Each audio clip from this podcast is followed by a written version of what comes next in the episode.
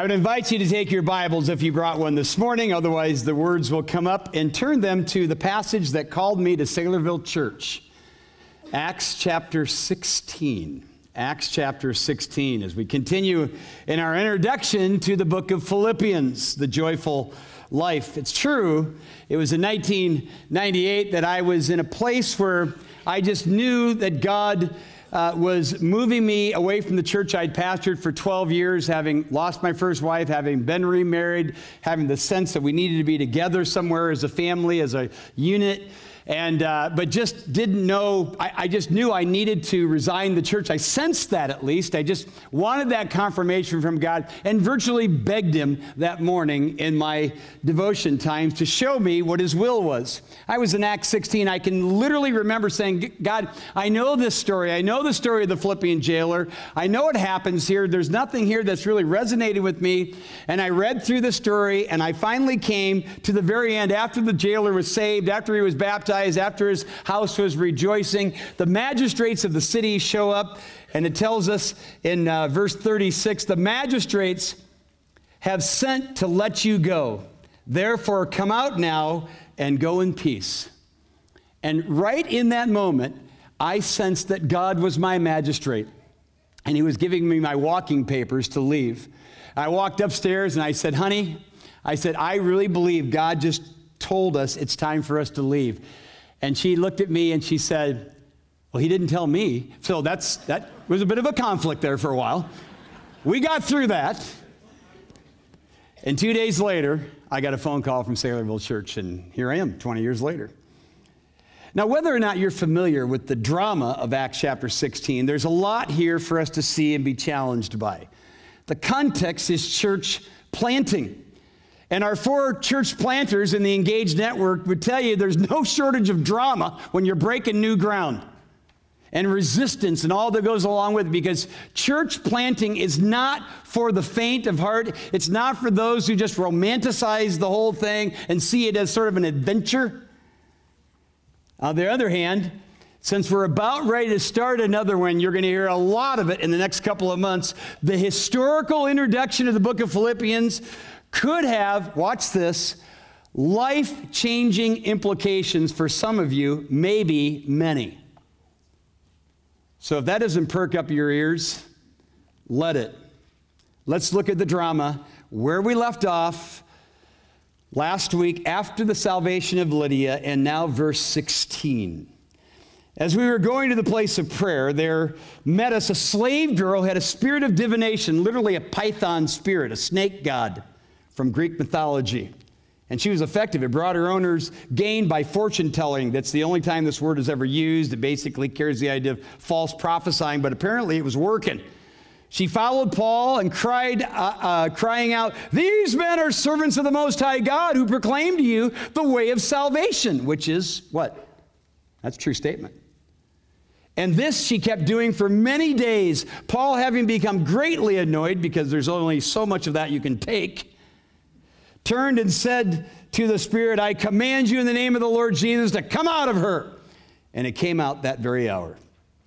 But when her owners saw that their hope of gain was gone, they seized Paul and Silas, dragged them into the marketplace before the rulers, and when they had brought them to the magistrates, they said, These men are Jews. They are disturbing our city. They advocate customs that are not lawful to us as Romans to accept our practice. The crowd joined in attacking them, and the magistrates tore the garments off of them, gave orders to beat them with rods. And when they had inflicted many blows upon them, they threw them into the prison, ordering the jailer to keep them safely. And so, being a faithful jailer, he received the order, put them into the inner prison, fastened their feet in the stocks. About midnight, Paul and Silas were praying and singing hymns to God. And the prisoners were listening to them. And suddenly there was a great earthquake.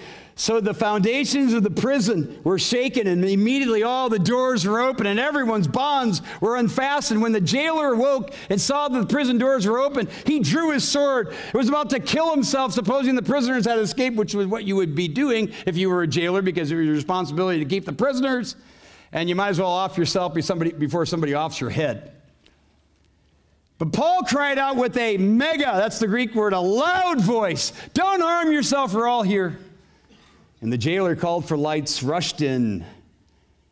Trembling with fear, he fell down before Paul and Silas. Then he brought them out and said, Sirs, what must I do to be saved? And they said, Believe in the Lord Jesus, and you'll be saved, you and your household. And they spoke the word of the Lord to him and to all who were in his house.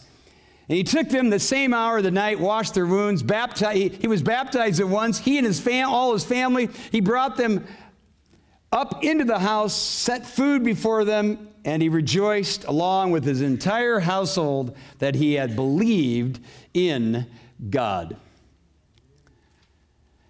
Now, there are some fascinating and, and thought provoking questions that we're not going to be able to address that come out of this passage. For instance, for all the drama of Acts chapter 16 and the beginning of the church at Philippi, why, when you read Philippians, do you never ever hear one of these individuals who got saved at the beginning mentioned? None of them are mentioned. Not the jailer, not Lydia, not the slave girl. One reason might be because between the planting of the church of Philippi and the writing of Philippians, about 10 years minimum. Last week, uh, after church here on Sunday, I got a text from our very own Tyler Betts, who's been on staff here for a number of years. He's now a missionary appointee. He sent me this picture. This is a picture of Tyler with, uh, with this man's name is Don Ford. And Don wanted this picture sent to me because 27 years ago, last Sunday, I led Don Ford to Christ. He's still going forward, living for Jesus. I tell you that because in 27 years, he's like the last of the Mohicans left over there. It's not like there's a whole bunch of them. Times change, people move, people die, things happen. But when we get to Philippians, none of these individuals here are mentioned.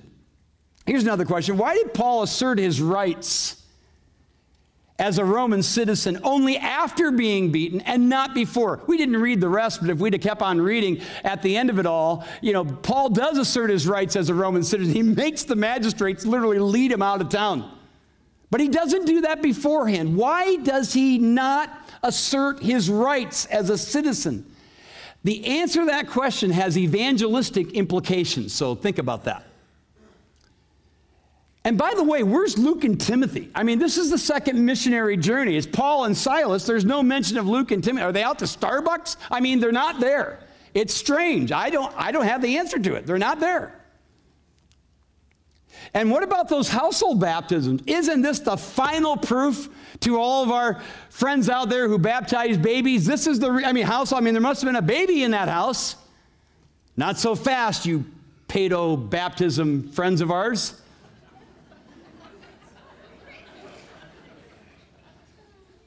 You read verse 33 and 34, they had to hear the word of God. They responded as a house.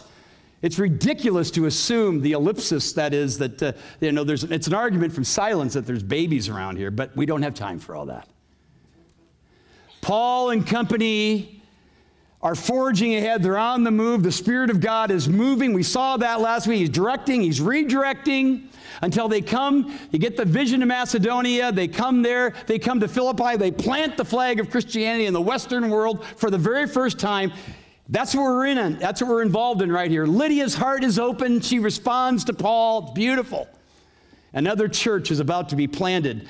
But let's make no mistake, if you're going to be involved in church planning, if you're going to be involved as, as if we're going to be involved as a church going forward, and if you as an individual are going to move and forge ahead in your walk with God, it's war. It's, it's, this isn't a playground, it's a battleground. Everything about it is. And Paul tells us this repeatedly in Scripture. This text really brings it out. In fact, in this text, we're going to find out that where there's a door, there's a demon. Where there's a mission, there's a mob. Where there's worship, there's wonder. And where there's repentance, there's regeneration. All of this, when it comes to planning a church, in Philippi. So, in our fight, and let's make no mistake, that's what it is. In our fight to expand the kingdom of God through gospel outreach, know that Where there's a door, there's a demon.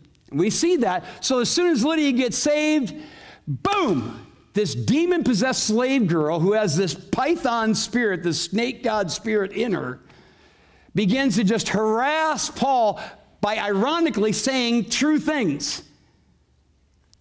And while and, and so so Lydia's heart's been open, the door to Philippi is there, but as often is the case, the gospel awakens not just dead human spirits, but slumbering demon spirits.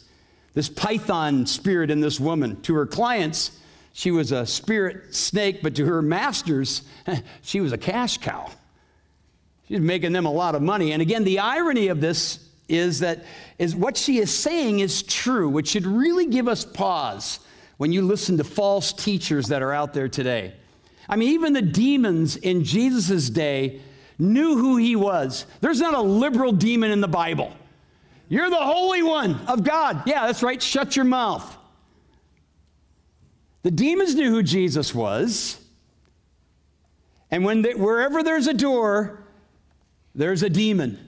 Many times, I can personally confess many times, and all of us who have been on the front line of evangelistic ministry have sensed evil in our presence when we're trying to reach somebody with the gospel because we're busting new ground. We're caving in those gates, as Jesus talked about. I once, several years ago in this very church, had a woman that approached me. She was arrogant, she was boastful, she was loud, and she was speaking some truth. But I sensed I wasn't just talking to a woman, I was, I was confronting, and that's what I did evil. And what you do when you are confronted with evil in your gospel outreach is you take them on the way Jesus took on Satan. You take them on with truth. James said, Submit to God, resist the devil with truth, and he'll what? He'll take a hike. Now, most commentators think that this woman, after Paul casts the demon out of her, is, becomes a Christian. I'm inclined to agree. Now, think about it. The first two members of the Philippian church are, are women. A businesswoman who's, you know, not even there probably except on weekends, and a slave girl. What a great start. As someone has said, sometimes the best man for the job is a woman. Such is the case here. Where there's a door, there's a what? There's a demon. Paul told us this in Ephesians 6. We're not wrestling against flesh and blood, but principalities, powers, spiritual hosts of wickedness in heavenly places. Put on the whole armor of God that you may be able to withstand those fiery darts and whatnot. Paul said to the Thessalonians, I wanted to come to you once and again, except Satan has uh, the word means to cut into. He's hindered me. Where there's a door, there's a demon. Where there's a mission, there's a mob. So, in other words, the resistance we received as we as we go forward as a church, as a church, uh, uh, planting churches, are we as individuals. Uh, the resistance that we're going to get is not just invisible; it's visible. It's both. Mobs usually don't operate on truth, civility, or even good information. I mean, it looks like deja vu when you come to chapter 19 of Acts. You don't need to go there, but in Acts 19, verse 32, same thing is happening in Ephesus. This mob is going, they're going crazy. And it tells us in chapter 19, verse 32, that most of the crowd was there, and they didn't even know why they were there. Which, by the way, you can go to any mob scene around the world to this day, and you'll find about 90% of them have no clue. They're just whipped up into a frenzy. And that's what's happening here because you got to whip them into a frenzy. It probably didn't do good for the slave girl's master to go, you know, we had this gal, she was possessed by a demon, now she's in her right mind. Let's have a, let's have a mob. That doesn't work well. And you notice they never make that appeal. They make the appeal on the basis of the city's Romanness and that these are Jews. That's what they do here. Philippi was a very proud Roman city. It was settled by Roman, retired Roman soldiers. And so that's why these masters of this formerly demon possessed slave girl make their appeal. These gospel toting Jews have threatened their ways. It wasn't true, but that's how you whip up a crowd. And the scene gets really bad. I mean, verses 23 through 24. I mean, we just read through it, but this had to be terrifying. Imagine a mob coming upon you, ripping your clothes off, and then beating you to a pulp. That's exactly what happened to Paul and Silas. Horrifying. And all around our world today, especially in that 1040 window, the mission of the gospel continues to whip up satanic opposition and mobs, preaching lies, bombing churches, imprisoning and murdering pastors, and intimidating Christ followers. And I know it's not, that's not very practical in our peace breathing culture that's caught up in everything else but Jesus, but churchy. And while Christianity has been marginalized by the media and politicians and every God hater that's out there, the fact that our freedom that we have does not whip up opposition might be more telling evidence than anything about our lack of fervency. And whether it's a mob or family or a group of friends, if you forge ahead, you will feel the resistance. Paul said, Everyone who lives godly in Christ Jesus shall what? Suffer persecution. And here's the Apostle Paul. He was writing to the Corinthians from Ephesus. He said, I'm going to stick around here because I'm telling you what, a wide open door has been presented to me, and there are many adversaries. You see that? Where there's a door, there's a demon. Where there's opportunity, there's opposition. Every time when it's real and not contrived. So here's this situation, count on it, where there's a mission, there's a mob. And the mob, again, we just don't relate to that in our culture. But the, there will be external resistance as well as internal, visible as well as invisible. Here's the third thing I want you to note where there's worship, there's wonder. Now, th- we got a zealous jailer here probably involved in the whole thing. Philippi wasn't that big of a town. He probably is involved with the whole thing. He's, I mean, he's, he's been involved. He's a, he's a faithful, he's probably a former soldier, which is what jailers often were. He's taken these guys, probably a part of the beating, he's stuck them into the recesses of the prison. And there they are, beaten, bloodied, in stocks, unbelievably awkward, darkness, dampness. And what are they doing? Are they planning their escape? Are they debating some legal appeal? No, they're worshiping. Look at that. Praying and singing hymnos to God, hymns, praises to God. Worshiping. This is important when we get into Philippians because, you know, our theme is the joyful life, and that's one of the three major themes, joy 16 times over and over again, just sort of permeating the epistle. And when you read that, it's not just remember, this isn't some theological or theoretical concept of Paul, rather, not some intellectual platitudinous thought. This was real to Paul. This was factual to Paul. This was experiential to Paul. And so when Paul says in chapter 4 and verse 11, I have learned in whatever state I am to be content, you know he's learned. It's real to him. And where there's worship, there's wonder. There's the wonder of the listeners. Did you catch that in verse 25? The prisoners were listening. Anybody listening to you? And what are they hearing? About five years ago, we had a, our, in our family thread, I'm talking about the adult family thread, texting thread, there were 17 on it in those days. It's over 20 now. People just keep getting married. Anyway, and this is the information line, you know, for big things that are happening, family events, births and pregnancies and all this. And well, eh, you know, we got a lot of people. One of them got a new telephone number. Didn't tell everybody right away. So somebody else got the number and listened in for six months. Six months. And they finally called and apologized because we put out a, uh, an announcement that somebody had a baby and they thought, oh man, somebody's not getting this information. We're sorry. They said, we're sorry. I mean, we just we didn't think there was any harm or anything because it was just we just loved reading all those Bible verses you guys were sharing with each other. But when we found out there was a baby, we probably better say something. so they got all that information for half a year. Who's listening to you? What are they hearing? And is there any wonder in what they're experiencing? Where there's worship, there's wonder, not just amongst the listeners, but then you got the natural, you got the earthquake, the supernatural thing, and it's a supernatural earthquake.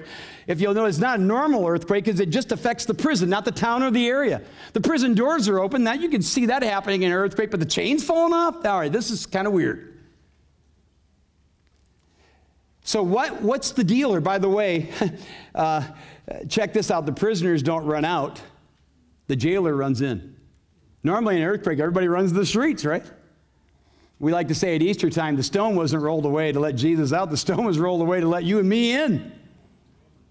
Similarly, the earthquake wasn't to let Paul out, but to let the jailer in. And it all, all of this, all of this wonder was preceded by worship which is so counterintuitive to our minds. Just a couple days after my wife died, a very dear brother sent me a passage from the Old Testament where the godly King Jehoshaphat was up against this enormous uh, army that he could never defeat on his own. In fact, Jehoshaphat cries out to God and says, Lord, uh, we have no power against this army. We don't know what to do, but our eyes are on you. It's a beautiful passage. And so he calls for a fast. He rallies the, the army, this little tiny army up against this humongous army up against them. And notice what the Chronicle tells us. Here's, here's how he puts it in Second Chronicles. Hear me, Judah, inhabitants of Jerusalem. Believe in the Lord your God, and you'll be established. Believe his prophets, and you'll succeed. And when he has taken counsel with the people, he appointed those who were, watch this, who were to grab the catapults and the flame throwing darts and spears he appointed those who were to sing to the Lord and praise him in holy attire. And as they went before the army and say, Give thanks to the Lord, for his steadfast love endures forever. And when they began to sing and praise, the Lord set an ambush against them, their enemies, so that they were routed. Where there's worship, there's wonder. And as I said, it's, it may be counterintuitive to you. Some of you, I just heard somebody just, just recently lost their job. I have another friend who, who just lost his job and you're just you're just looking at this giant mountain this impenetrable fortress and things are not going well. Some of you are struggling physically. Some of you have marital issues in your life. You're just as down down down as you could be. And it might not make sense to you but if you are a follower of god worship him. Lift up your hearts to God and thank Him for His great salvation, and that eternity is going to be a lot better than the now. And the worship will become wonder. And finally, where there's repentance, there's regeneration. This is, again, the earthquake happens, the jailer runs in. I mean, this is the guy who just beat them to a pulp with the rest of the mob, threw them into the inner recesses with no mercy. Now he comes in. He's trembling. He's on his knees. And he says, Sirs, what must I do to be saved? That's the greatest question you'll find in the entire Bible, right there. Greatest question in the Bible. What must I do to be saved? By the way, where did he get that? Now, I know what you're thinking, because I thought that too. Well, he heard it, you know, while Paul and Silas were singing Jesus Loves Me hymns. I don't think so, because if you read the text more carefully, it doesn't say that the jailer was listening, it says the prisoners were listening.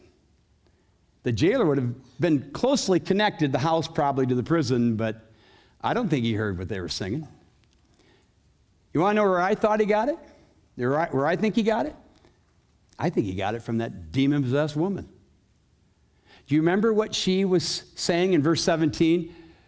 These are the servants of the Most High God who, who are telling you the way of salvation. True or false? True statement. Now, of course, the demon and the woman eh, was intending to mock the gospel, annoying the, the evangelistic party. But I think what Satan intended for evil, God meant for good and turned the whole thing around. When he said, What must I do to be saved? He uses a root of the same word that the demon woman used. And that's just the way God works. How cool is that? And so when he comes, he says, Sirs, what must I do to be saved. And from the greatest question comes the greatest answer. Believe on the Lord Jesus Christ, which is what some of you need to do right now. Repent and believe on the Lord Jesus Christ. Well, I didn't hear, see, I didn't read the word repent. Are you kidding me? This is a jailer that was persecuting Paul. Now he's praising Jesus. He gets baptized. He has a meal for them. Are you kidding? This is a changed life. A totally changed life.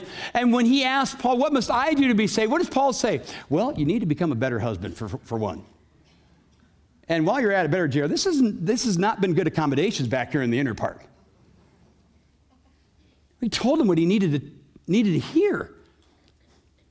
Our, our, our high schoolers uh, attempted this last week to reenact something that took place like 30 some years ago when I was a student in Bible college with Dave Leonard. That's our pastor, Jared Leonard's great grandfather, sat right there in a pew. And they tried to reenact something that took place. It was an amazing statement or an amazing thing that happened. Uh, my understanding is it didn't go so well. It wasn't a very good reenactment. And I'll come back to that one another time. But uh, I had another experience with Dave Leonard, and it was outside of a grocery store. Now, Dave Leonard was a tall guy, like Leonards are, and he was like 120 then. I mean, he's really old. And uh, when he would talk to you, he never looked at you until he had to. But you're supposed to look at him, though. So I'm meeting, he, he says, Nevers, I want to talk to you. I said, okay. And so he starts talking. I'm here, he's looking this way. I'll tell you what, Nemers. I was in a mission one day, preaching the gospel. You don't dare preach anything else in a mission. And they went on with this story. I can't remember what the story was, but I'll never forget that parenthetical line. You don't dare preach anything else. You don't tell people in a mission you need to be a better husband. You need to be a better father. You need to get your finances in order. You know, you tell them in a mission, believe on the Lord Jesus Christ and you'll be saved. Amen? Because where there's repentance, there is regeneration. This man is completely changed. And Paul has completed his evangelistic trifecta in, uh, in Philippi, and this becomes the core group of the church plant. A Jewish businesswoman, a slave, and a Gentile jailer. Did you catch that? A Jewish woman, a slave, and a Gentile jailer.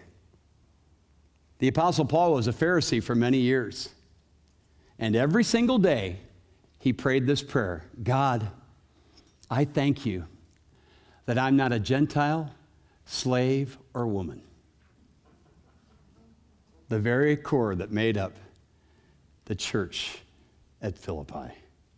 Behold, the church at Philippi. Where there's a door, there's a demon. Don't romanticize gospel outreach. This is serious business. Are you willing to ask God to open up doors in your life and to face the evil that might accommodate it? Where there's a mission, there's a mob. The resistance you receive will not simply be invisible, it will be visible. Are you willing? Are you willing to be a part of that? Where there's worship, there's wonder. As counterintuitive as, as it may be, are you willing to lift up your hearts to God and praise Him no matter what's happening in your life for great things to happen? And where there's repentance, there's regeneration. That's my greatest concern. That is where my heart's burden for you. I'm burdened for you kids here today. I'm burdened for some of you who've been coming to church for 50 years and you've never repented. Your hearts have never been changed. Your life has no evidence of gospel truth.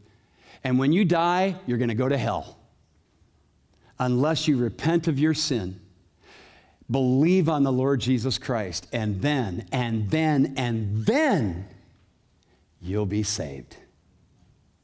God, thank you for the background to the church at Philippi. Thank you for these misfits of individuals that we would never pick out in our humanness. A businesswoman, a demon formerly possessed slave, and a Gentile jailer. Amazing. To produce a church that the Apostle Paul loved perhaps more than any of the others. God, this should encourage us, no matter what kind of a background we may have, to be used of you. And as we venture on, as we forge ahead, we acknowledge, God, we're going to meet resistance, visible and invisible. And we, Lord, are committed to worship you regardless of circumstances. And to realize, Lord, that where there is true repentance, there is regeneration and possibly even revival. I pray for people in this room today, God, who aren't saved, religious but lost, believing something but not on the Lord Jesus because he changes hearts and lives. My friend, if that's you, would you just right now repent? That just means turn to God. Tell him you're sorry for your sins. Believe that Christ died for you personally. Receive him into your life for salvation and be changed. And God, I pray that there would be many in this room who would say, God, these are big days here at Saylorville Church. I want to be a part of the future, both here and perhaps elsewhere, and our desire to forge ahead in gospel outreach. We pray all these things, Lord, in Jesus' name. Amen.